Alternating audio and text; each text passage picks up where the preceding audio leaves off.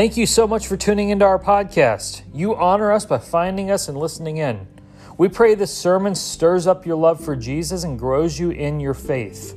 But before we begin, we ask that you not let this podcast, or any podcast for that matter, replace the local church in your life. You need to be a member of a local congregation and under the shepherding of that flock's pastor. So please become part of a local church if you aren't currently. If you'd like more information about our church, please go to www.mountzionchula.org. Enjoy our podcast.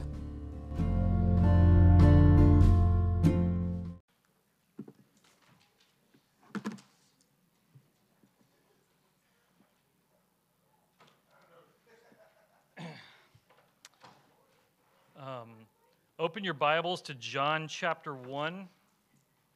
In John chapter 1 this morning. If you uh, don't have a Bible with you, there should be one in your pew rack. Um, if you don't own a Bible, let me know. I want to get you one before you head home today. Um, I want to introduce you to somebody this morning. Um, depending who you are, you may or may not know him. It, would, it wouldn't be unheard of, even in South Georgia, for you to have never heard of this guy. You may have heard of him years ago, but it's been a while. Or maybe you know him, but you've been really distant from him for a long time. I hope today is the day you get reacquainted with him. I want to introduce you to the most important person in my life. There are few words in the English language to describe how beautiful he is. Um, he is infinitely good. Royce, you can set this here by the pew, thank you, or the pulpit. Um, he is infinitely good. He is pure and compassionate. He is the very essence of kindness and love. No one has ever walked the planet that comes close to rivaling how marvelous of a person he is. I want to introduce you to Jesus of Nazareth. Depending on your background, you may have many different perceptions of Jesus. You may know very little about him. Maybe for you, Jesus represents the rigid rules of your childhood. He's always breathing down your neck about your drinking and, your, and, and what you do in the bedroom. He's overbearing and always telling you how to live your life and being super hard on you, never encouraging you, always finding fault in you, and you think it's his job just to make you feel bad about yourself. And so, because of that, you want very little to do with him. You see Jesus as bondage, as zapping all the fun out of life. Maybe for you, Jesus is an icon of Republican politics. And depending who you are, that could be a good thing or a bad thing. It could be a good thing in your mind, so you misplace him and you make him a symbol of American patriotism rather than what he actually is, much greater than that. Or maybe it's a bad thing that causes you to um, just stay far away from him because any thought of Jesus brings to mind your disgust about Donald Trump. Maybe for you, Jesus is less of a person and more of an idea. He's an example for us to strive toward. He's a great idea of philosophy. Maybe for you, Jesus is an icon of a church that would never receive you. You're too broken or sinful for Jesus in your mind. You've been told that your whole life, either by religious people or by lies that you tell yourself, that Jesus wouldn't want you. So you don't come near him because you, can't, you can imagine he probably can't stand the sight of you. But the fact is, all those versions of Jesus are not real, they're all false. That's not who he is. He's something much greater and much more worthy of praise than that. So, this morning, I want you to forget every negative preconceived notion you have of Jesus, and let me introduce you to the real Jesus. We'll do that. We're going to be a fly on the wall seeing five of his disciples meet him in John chapter 1. So, John 1, I'm going to start in verse 35. We're going to read through the end of the chapter. The next day, again, John was standing with two of his disciples, and he looked at Jesus as he walked by and said, Behold, the Lamb of God. The two disciples heard him say this, and they followed Jesus. Jesus turned and saw them following and said to them, what are you seeking? And they said to him, Rabbi, which means teacher, where are you staying? He said to them, Come, and you will see. So they came and saw where he was standing and they where he was staying, and they stayed with him that day, for it was about the tenth hour. One of the two who heard John speak and followed Jesus was Andrew, Simon Peter's brother. He first found his own brother Simon and said to him, We have found the Messiah, which means Christ. He brought him to Jesus. Jesus looked at him and said, Your name is Simon, the son of John. You shall be called Cephas, which means Peter. The next day, Jesus decided to go to Galilee. He found Philip and said to him, Follow me. Now, Philip was from Bethsaida, the city of Andrew and, Phil- and Peter. Philip found Nathanael and said to him, We have found the one that, whom Moses in the law wrote about, and also the prophets, Jesus of Nazareth, the son of Joseph. And Nathanael said to him, Can anything good come out of Nazareth? Philip said to him, Come and see. And Jesus saw Nathanael coming toward him and said, Behold, an Israelite indeed, in whom there is no deceit. Nathanael said to him, How do you know me? And Jesus answered him, Before Philip called you, when you were under the fig tree, I saw you. Nathanael answered him, Rabbi, you are the Son of God, and you are the King of Israel. And Jesus answered him, Because I said to you, I saw you under the fig tree, do you believe? You will see greater things than these. And he said to him, Truly, truly, I say to you, you will see heaven opened, and the angels of God ascending and descending on the Son of Man. So, five disciples that meet Jesus. He had 12, as you know. This is the time when five of them meet him, um, and, and we get to see their encounter. And each one of them has a different encounter with him. And so, the first two, um, the two disciples that are with John the Baptist. Understand, John the Baptist is not the one who wrote John, that was John the disciple. Probably this is Andrew and John himself. Um, we, we know that because many times in the Gospel of John, um, John never mentions himself by name. He, he always just talks about a random disciple being with the group. And so he'll say, you know, these disciples that went with Jesus were Peter and Andrew and Philip and Thomas and Matthew, and then one other guy. He always does that. He always just kind of doesn't name himself.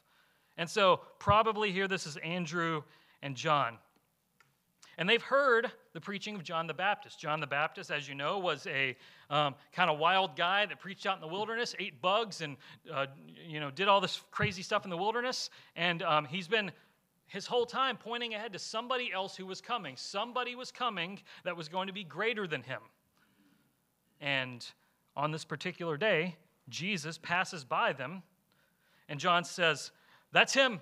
Hey, hey, hey, guys, look, that's him. That, that's the guy." That's the Lamb of God. That's the one I've been telling you about. Go, go to him. And they go. And John, John is not upset to see them leave. He's not upset that, you know, they left his church and went to Jesus' church. He's, that's his purpose. His purpose is to point people to Jesus and to send them to him. So they come up to Jesus. They approach him in verse um, 38. They, they approach Jesus. And they ask him, Where, where are you staying? And what does Jesus say? He says, Come and you will see. Come and see. You know, in my life, I've had a lot of discussions with, um, with both non believers and with people of other religions. Um, especially in college, I interacted with a lot of people of different faiths or that just didn't have faith at all. And um, so many of them would, uh, they had a lot of questions. And they, they would ask those questions when I would talk with them. Why did God command Israel to kill entire groups of people in the Old Testament? Why does God allow suffering? Why does God, if He's good, why is cancer and COVID a thing? Why is that? Why have Christians been responsible for so, many, so much evil in the world, like the Crusades, and like how a lot of Christians owned slaves in the 1800s? Why are Christians so hypocritical? They would ask questions like this, and, um, and oftentimes I got a sense that they weren't really looking for an answer. They were looking to discredit my view.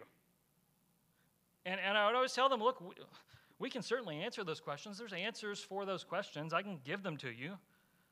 But are the answers for that really going to bring you to faith? Is it really going to convince you? Or will you just have one more question that you'll lob at me?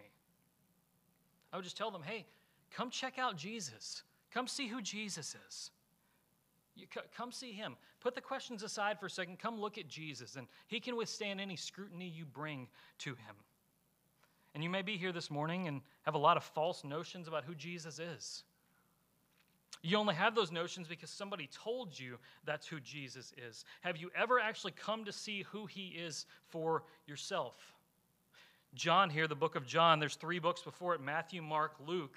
Um, all four of these are written by Jesus' closest followers, or in the case, Matthew and John, written by two of his disciples. Mark was something like an, an apprentice to Peter, so he got his story from Peter. And then Luke um, kind of went around and conducted interviews and got it all together and wrote his story of Jesus, written by eyewitnesses and, and, and they tell who Jesus was from different perspectives. Why, why don't you just check him out in Matthew, Mark, Luke, and John? He, he will silence your preconceived notions about him. Come see who he is. Come and see, he tells them. He's the most fascinating person you will ever encounter. And you'll end up finding that he is not who you have always been led to believe he is. He is wonderful in every way imaginable. Our journey with Jesus starts with us coming to see who Jesus is. For some of us, it takes one Sunday of hearing about him in church. For some of us, it takes reading the New Testament and uh, seeing who he is. For some of us, it takes years before we come to terms with who he is. But if you come and see Jesus, you will not be disappointed. He says later in John, You'll know the truth, and the truth will set you free.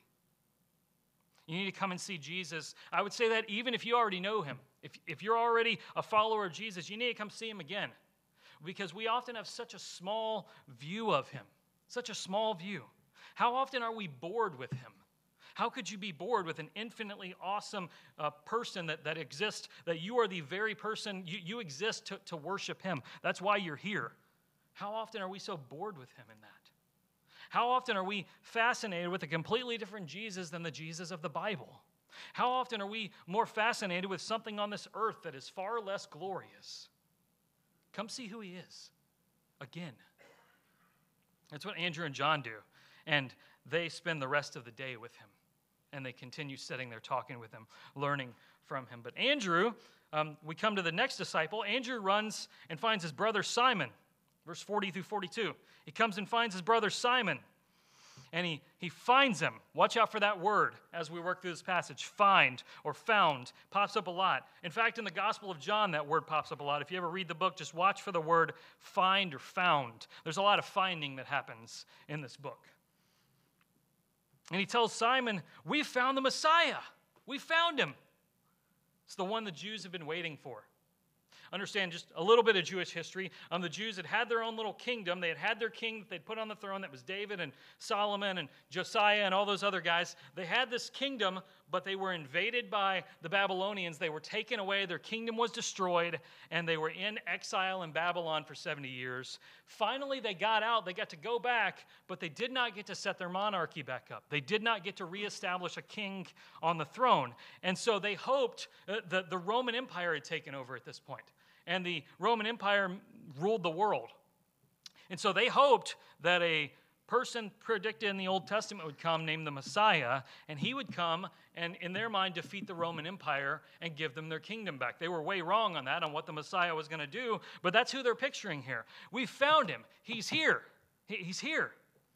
Andrew tells Simon that. All their hopes that they'd been hoping for was here. He was going to bring God's kingdom on earth he's here. He tells Simon, what is he? he, he it doesn't say that he tells him this, but what's he do? He brings Simon to Jesus. I can imagine he said, Hey, come and see him. Uh, again, that phrase, come and see. Um, I can imagine he said such a thing. So Andrew brings Peter, brings Simon. He's not Peter yet. He brings Simon to Jesus. And I can imagine Simon on the way. Um, maybe he's not really sure about this.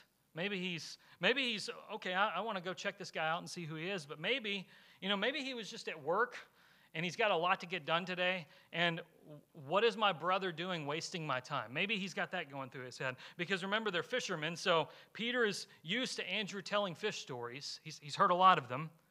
So maybe there's something to this raving that his brother is doing. Maybe not. Maybe I'm wasting good daylight hours that I could be using to clean my nets and bring fish home to feed my family.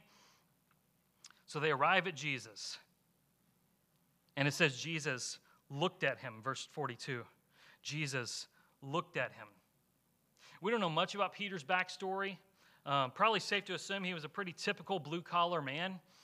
Um, he later in the Gospels, um, Peter likes to run his mouth. He likes to be the first one to speak.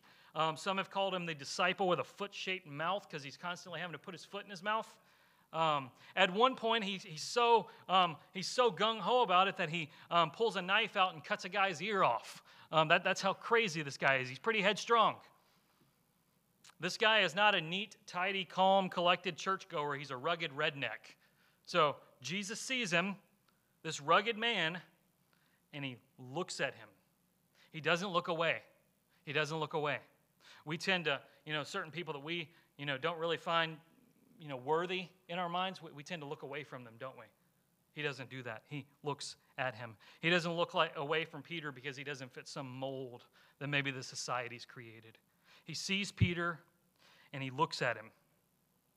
And he renames him.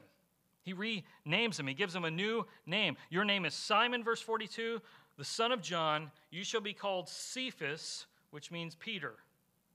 God does this many times in the Bible. He renames Abram to Abraham, he renames Jacob to Israel. He does it a lot. He does it here. Interesting, the word Cephas and Peter means rock. Means rock. If we know the life of Peter, if we know what's going to come after this, Peter's anything but a rock. He's anything but a rock. He crumbles time and time again. A better name for him would be gravel. He's just the little pieces of rock that you rub your feet on as you walk. About the only rock Peter is is how hard headed he is. But after Jesus rises from the dead three years later and ascends to heaven, Peter will be the rock. He will be the leader of the disciples to begin the missionary work in the world, to take the name of Jesus to the world. He will be that guy. When Peter's name that Jesus gives him does not represent who he is on that day, it represents who he's going to become. He's, it does not represent who he is this very moment, it represents who Jesus is going to make him into. When we meet Jesus, we change. Maybe you thought Jesus expects you to clean yourself up and then you can come to him. Wrong. Come to Jesus as you are. However, you won't stay that way. Come to Jesus as you are and change forever. Jesus gives us a new name. Sometimes that new name is not who we will become immediately, but who he's going to make us into. What was your name before you met Jesus? Or what is your name now if you don't know him? Was it addicted, depressed, drunk, unworthy, promiscuous, filthy, confused, destitute? What, what, what was your name? I had a number of names before I met Jesus. And probably the crown of them would be self righteous. I was a chronic goody two shoes, and I looked down on everybody that didn't measure up to my standard of good. I was uptight, I was outcast, I was empty, always seeking satisfaction in other things that were never going to satisfy me. What name does Jesus give us? If those are our names, what does he give us? Well, we could just take the name that we used to have and make it the opposite. So if you are promiscuous, Jesus made you pure. If you're addicted, he makes you free. If you're depressed, he makes you joyful. The trouble with that is, though, you don't always immediately, or ever for that matter, become the opposite of who you were. If before Jesus you were your name was drunk, you don't necessarily just give up the bottle when you come to Jesus immediately. If before Jesus your name was um, was unworthy, you won't always you won't necessarily all of a sudden feel worthy the, the minute you come to him. If before Jesus your name was depressed, you won't necessarily never be sad again. Now, my, my, my hero in ministry, Charles Spurgeon, one, maybe the greatest preacher in history outside of the Bible, um, struggled with depression his entire life, never overcame it. Never overcame it. Because Christians still get depressed. So, what's the name that Jesus gives us? We could argue several things in the Bible. I'm going to jump over to Revelation 14. Hold your spot in John, turn to Revelation 14.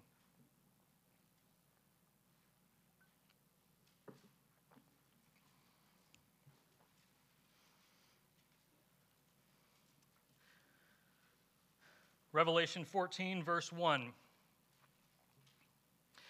Then I looked, and behold, on Mount Zion stood the Lamb, and with him 144,000 who had his name and his father's name written on their foreheads. In the book of Revelation, the 144,000 are a um, symbol for all of those who follow Jesus, all of those who are His. Um, that's who they are. It's a symbol the same way a lamb, Jesus is not literally a lamb. The, the lamb there is a picture of Jesus. And so um, the 144,000, those who know Jesus, have His name on their foreheads and His Father's name on their foreheads. It's also meant to contrast against chapter 13, verses 16 through 18. Understand when John wrote Revelation, he didn't put chapters and verses in here. We did that much later. So he's just continuing his thought here. Verse 16 it the beast causes all, both small and great, both rich and poor, both free and slaves, to be marked on the right hand or the forehead, so that no one can buy or sell unless he has the mark. That is the name of the beast and the number of his name. This calls for wisdom. Let the one who has understanding calculate the, the number of the beast, for it is the number of a man and his number is 666. Then I looked, and behold, on Mount Zion stood the Lamb, and with him 144,000 who had his name and his father's name written on their foreheads. It's meant to contrast there. This is not about the COVID vaccine or the microchip or the credit card. It's saying those who follow the beast have his name on their forehead. Those who follow the lamb have his name and God's name on their forehead. He gives them a name. It's kind of like when you go to a get together and you, you get a drink and you pull out a Sharpie and you write your name on your cup so that you know the other guy across the table doesn't grab it and you know, take a swig of your drink and get all this backwash in there. You know, you know, you do that at, at get togethers. You do that to show this is mine. This is my cup. Don't touch it. Jesus writes his name and his father's name on our foreheads when we come to him to take ownership of us. To take ownership of us. Whoever's name is on your forehead, spiritually speaking, owns you. So, what name do you have? It's not necessarily a name you would be called like Bill or Stephanie. If you're a Christian, you have Jesus' name on your forehead. You're His. You, he, he owns you. Depression and alcohol and pornography and, and nothing else owns you. You belong to Jesus. You're His. The name Peter gets, interestingly enough, is rock which is just an extension of who Jesus is. He's the, he's the solid rock, he's the rock of ages. He's the one that Peter's going to build his life on. That's what happens when you meet Jesus. He takes ownership of you, and he's on watch and guard for you. He works to do everything for your good, even the hard stuff. So the next disciple, Philip. Philip, you can jump back to John 1 now if you're not there. Verse 43 and 44. Philip Notice, Jesus went to Galilee and he found Philip. There's that word again, found. He's finding a lot of people here. So, Lieutenant Dan asked Forrest Gump, Have you found Jesus yet? And Forrest perked up and said, I didn't know I was supposed to be looking for him, sir. Understand something very crucial. You don't find Jesus, Jesus finds you. You weren't, he wasn't lost, you were. That's how Scripture describes it. The Son of Man came to seek and to save the lost. The, the Son of Man's like a shepherd that had a hundred sheep, and one of them went astray. And so he went and left the 99 and went after the one and brought them back. He always goes to seek us out first. And each of us were lost in our sins, dead in our trespasses. Maybe we still are. We're, we're born that way, Scripture says. We're enemies of God from our mother's womb, living in direct opposition to Him and Jesus burst on the scene to rescue you. You would have had no hope without him coming to find you. Maybe that's you this morning. Maybe you've never come to Jesus. Or maybe you were close to Jesus a long time ago, maybe when you were 10, uh, but you've been distant for a while. Have you considered this morning that maybe he's coming to find you right now? Right, right now? Maybe he divinely orchestrated your week so that you had so that you heard about today and you came that he could use some guy you've never met to find you this morning. And now he's standing before you saying, Follow me. Are you going to drop what you're doing and follow him? Your only hope and what should be your greatest joy is this you were lost and Jesus found you. He didn't cast you off. He didn't say, Well, there's no hope for this moron. No, he came seeking us out while we were still sinners. He showed his great love for us by literally coming on a rescue mission for his enemies. What character in all of literature is more noble than him? Marvel has never made a superhero more heroic than this man. What philosopher is more wise than him? What public official gains more respect than him? There's no one like Jesus. No one. Final disciple, Nathaniel. Nathaniel, basically the rest of the chapter, 45 through 51. Nathaniel. What, what does Philip do? There's that word again. He finds Nathaniel. Again, a lot of finding happening in this chapter. Um, he finds Nathaniel. And he tells him, Hey, we found the one that Moses and the prophets wrote about. He's, he's saying, Hey, we've been reading the Old Testament our whole life. It was their Bible. Um, the one that that one's constantly talking about, he's here. Like, we, I think we found him. And Nathaniel is not really as exuberant as Philip is. And he says, Well, Philip tells him it's Jesus of Nazareth. And Nathaniel, verse 46, says, Nazareth? Can, can anything good come from Nazareth? It's just a little redneck village. It'd be like saying, Can anything good come from Chula? Like, it'd be like the president of the United States coming from Chula. We'd be like, What? Like, like this is just a small town in the middle of nowhere. We got a Dollar General about three years ago. We're on the map now. Um, if you drive north on I 75 from Tifton to Chula, which some of you maybe did this morning, you'll see a sign that says, Chula, next three exits. That's a little inflating the numbers. I'm just going to say that. But um, what, so Nathaniel asked, Can anything good come out of Nazareth? And what does Philip say? Well, that phrase again, come and see. I've seen it all over the place. Come and see. Come and see. So they go to Jesus. And Nathaniel approaches Jesus quite skeptical. He approaches him, and he's not really sure about this guy. And Jesus recognizes that skepticism. And what does he say? He said, There's an Israelite, an Israelite right here that there is no deceit in him. Why does he say that? Because he's real. He's skeptical of Jesus, and Jesus applauds that. What you see is what you get with Nathaniel. Nathaniel's not holding anything back. He's not pretending like to like Jesus, but he's actually not real sure about him. He's honest and real, and Jesus commends him for that. He commends him. Even though he's skeptical, Jesus doesn't shame him for being skeptical. He doesn't tell him to, you know, hey, I'm the Son of God, show me some respect. No, he doesn't do that. He just commends Nathaniel for being real. Thank you, Nathaniel, for being real. Be real with Jesus. He knows who you are. It's what people do at church a lot. They put on a fake face and act like everything's going well in their life. Um, life is horrible, but they tell you at church that you know they're blessed beyond measure. Well, understand what happens when you do that. You don't, you, if you do that, you don't allow others to um, come into your life and help you, and you never find healing when you put on a face like everything's going great at church. So be real with Jesus. He wants people to be genuine, even if that genuineness is disbelief, like Nathaniel. So Nathaniel asked, How do you know me? How do you know who I am? And Jesus gives him a pretty simple response that's quite shocking how simple it is. Well, when you were under the fig tree, I saw you. That's it? I saw you under the fig tree. You were hanging out under a tree and I saw you. That's how I know you. Seems pretty simple, but um, two things here.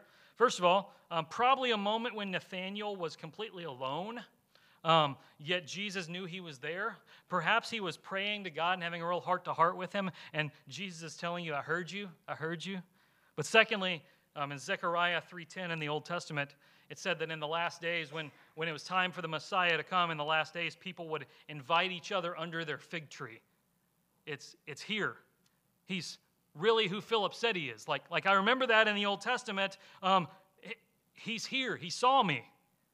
And what, is, what does Nathaniel say? He says, you're, you're the Son of God, you're the King of Israel. Each disciple in this passage, um, when they meet Jesus, they make some kind of proclamation about him. John the Baptist calls him the Lamb of God. He's going to take away the sins of the world. Um, Andrew and John call him Rabbi because he can teach them all things. Andrew, when he talks to um, Peter calls him the Messiah. He's the long awaited Savior. Um, Philip calls him the one that the Old Testament spoke about because he's the fulfillment of all of it. And now Nathaniel makes maybe the biggest proclamation of all he's the Son of God and the King of Israel. He's the King of heaven and the King of earth. This man in front of them, This Jesus I'm introducing you to is the King of heaven. He has ruled heaven long since before time began, and He's the King of earth. All rulers and authorities will bow down to Him. There's no authority greater than his. He is a kind, compassionate king come to rule in love and joy. And he's the Savior everyone's been waiting for. He's the Savior America cries for every election season, and they've yet to get because the Messiah already came from Nazareth. And, and Jesus tells, tells Nathanael, you're, That's all it took for you? Well, let me just tell you, you're going to see greater things than this. What's he tell him? You're going to see heaven opened and the angels ascending and descending on the Son of Man, referring to himself.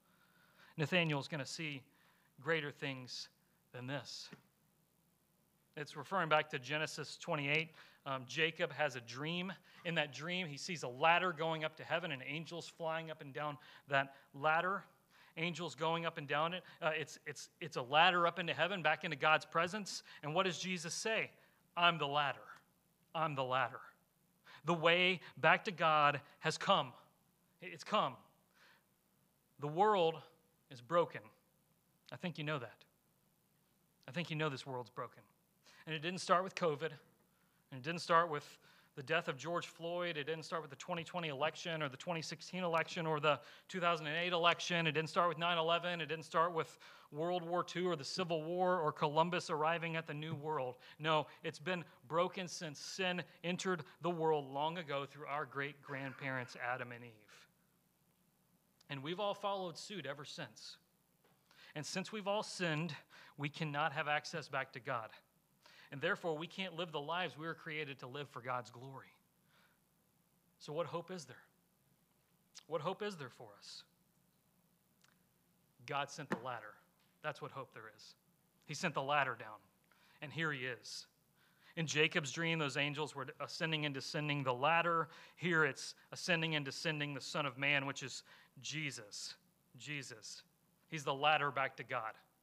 And the point of John 1, go back and read the whole chapter later. The point of John 1 is this God is here. God has become a man, and he's come, no question about it. He's the Son of Man, as he says there. That's referring back to Daniel 7, where um, a, a being called the Son of Man comes to God and receives all authority over the entire world. He gets to rule the nations. That is who Jesus is, and he is here. Nathanael is amazed. So now the time's yours.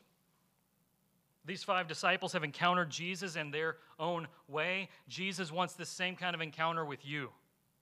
Some of you came in here today with preconceived notions about who Jesus is that are completely false. And the Bible wants you to throw those notions out the window and make you see the truth. Jesus is the most wonderful person in all of existence. And he wants you to know him in his fullness. What has become one of my favorite passages of Scripture lately, which we're about to sing a song based on, is Matthew 11, 28 through 30. Come to me, all who labor and are heavy laden, and I will give you rest. Take my yoke upon you and learn from me, for I am gentle and lowly in heart, and you will find rest for your souls. For my yoke is easy and my burden is light. Does that sound like the Jesus you've always known about? Gentle and lowly? Seeking to give you rest, a light load to carry, not a heavy load? Have you ever imagined a Jesus like this? This is who Scripture says he is. What can you do but come? Come to him. Come and see. Come and see his glory. Come and see his goodness. Come see his beauty, his compassion, his love. Come and receive him. And John 1 and 12, back a few verses, says what happens when that happens. To all who did receive him, who believed in his name, he gave the right to become children of God. We're not born children of God. We have to be adopted into his family, and that happens through receiving Jesus. There's no hope for you apart from him. None.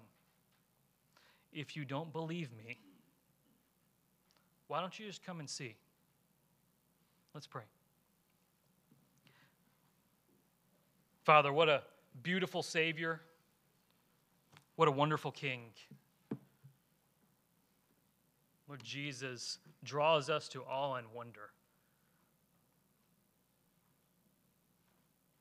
fix our eyes on him, draw us to himself, whether we have never met him before or whether we've known him for decades, Lord. May we be drawn afresh to Jesus, and may we come to him and find rest for our souls and find life in his name.